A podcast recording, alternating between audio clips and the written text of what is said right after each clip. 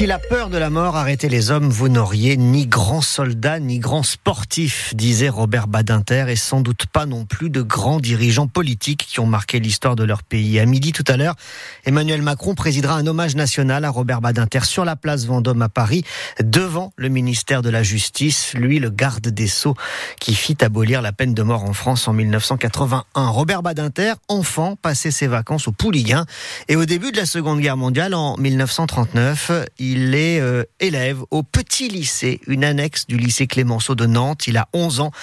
Et dans cet établissement, il est revenu en 2008 pour rencontrer des élèves. François Pilier s'en souvient très bien. Il était le proviseur à ce moment-là. C'était quand même quelqu'un de très très impressionnant, que le protocole n'intéressait pas beaucoup et qui était au début un petit peu euh, un petit peu abrupt. Euh, deux exemples. Il a fait une conférence devant les élèves. Alors forcément, les élèves attendaient qu'il raconte des souvenirs, des souvenirs de son il a commencé en disant bah, Mes amis, je vais vous décevoir, je n'ai jamais été dans ces locaux. Alors il y a eu un, blanc, alors il a expliqué, il a dit Oui, je, n'ai jamais été au lycée Clémenceau, du 1 rue Georges Clémenceau, mais j'étais au petit lycée, c'est-à-dire dans les locaux du lycée Jules Verne.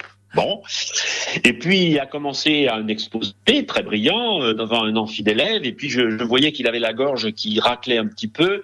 Donc, je fais signe à une élève, va vite lui servir un verre d'eau. Et alors, il écarte le verre d'eau d'un revers de main en disant, les vieux chameaux traversent le désert sans boire. Voilà, François Pilet, proviseur du lycée Clémenceau de Nantes en 2008, le jour où Robert Badinter était donc revenu dans cet établissement dans lequel il a passé une année scolaire en 1939. L'hommage national à Robert Badinter sera donc rendu ce midi place Vendôme à Paris. La famille de l'ancien ministre de la Justice fait savoir qu'elle ne souhaite pas la présence de représentants du Rassemblement national et de la France insoumise.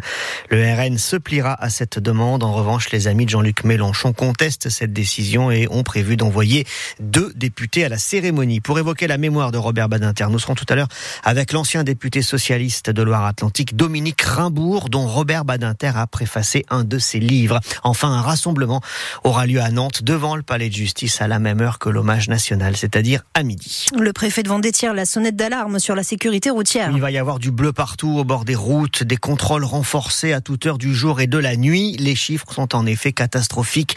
Depuis le début de l'année en Vendée, en sept semaines, il y a déjà eu dix morts. Dernière en date, hier matin, drame absolu d'ailleurs, un adolescent de 16 ans sur une petite moto fauché par une voiture qui lui a refusé la priorité à, la Mairetillé, c'est près de Pouzauges. Dans la voiture, il y avait une mère de famille de 33 ans, deux enfants de 8 et 12 ans qui partaient de chez eux.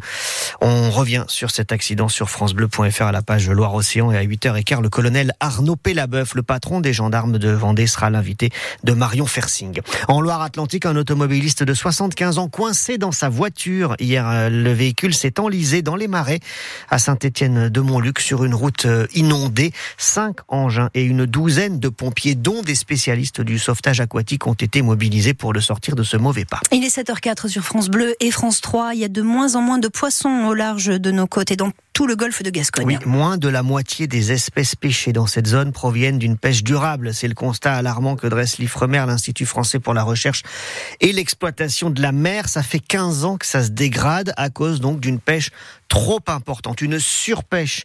C'est le cas de la sardine, par exemple, qui n'a pas le temps de se renouveler. Et ça a des conséquences également pour les dauphins qui mangent les sardines et les anchois. Clara Ulrich, chercheuse à l'Ifremer on voit euh, les changements dans les populations d'anchois, dans les populations de sardines, qui vont de pair avec ce rapprochement des dauphins vers la côte et donc avec des probabilités de rencontre et des engins de pêche qui ont sans doute augmenté euh, dans les années récentes.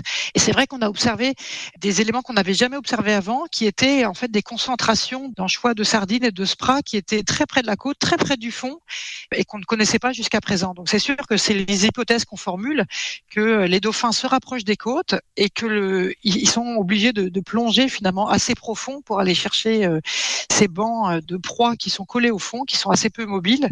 Et donc, euh, ben voilà, en arrivant au fond, ils seraient plus exposés finalement à, à rencontrer des filets. C'est effectivement toutes ces hypothèses-là que nous creusons, que nous essayons de quantifier et de modéliser. Et l'arrêt de la pêche pendant un mois cet hiver sur décision du Conseil d'État pour préserver les dauphins, est-ce que ça peut être aussi utile pour aider la sardine, euh, l'espèce à se, à se reproduire et à être plus durable? Il est encore trop tôt pour se prononcer, répond l'Ifremer, euh, joint par Leila Mechaouri. Nicolas Sarkozy sera-t-il de nouveau condamné à de la prison ferme? L'ancien président de la République doit être fixé sur son sort cet après-midi dans l'affaire Big Malion, une affaire de fausse facture de ses frais de campagne de 2012. Il est 7h05 sur France Bleu et France 3. Clamer son amour sur un panneau d'information d'une commune, c'est possible aujourd'hui à Machecouf. Oui, en ce jour de Saint-Valentin, en effet, la commune va diffuser des messages un peu plus originaux que les traditionnelles annonces du jour de marché ou de l'ouverture de la médiathèque ou encore de la collecte des poubelles. Voici donc des mots doux sur les panneaux déposés ces derniers jours par les habitants. Aurore Bertocchi, qui est cadre à la mairie, nous raconte d'ailleurs quelques-uns des messages qu'elle a reçus. La plupart du temps, c'est euh, quelqu'un remercie son doudou d'illuminer euh, sa vie. Un autre dira que les paroles s'envolent, les écrits restent et c'est pour ça qu'il écrit à quel point euh, il l'aime.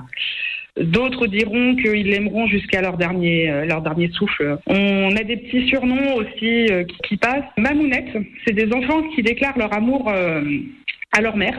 On a Gaëlinou, on a Doudou, euh, mon amour euh, essentiellement. euh.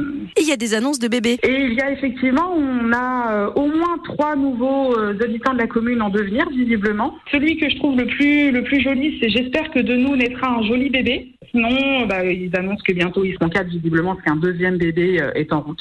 Voilà, c'est tout mignon. Hein. Aurore Bertocchi, la directrice de l'administration générale à Machecou, joint par Céline Loiseau. Moins glamour et parfois même objet de tension pour euh, les supporters euh, et leurs familles, leurs couples. En tout cas, comme chaque année, le PSG joue en Ligue des Champions le soir de la Saint-Valentin.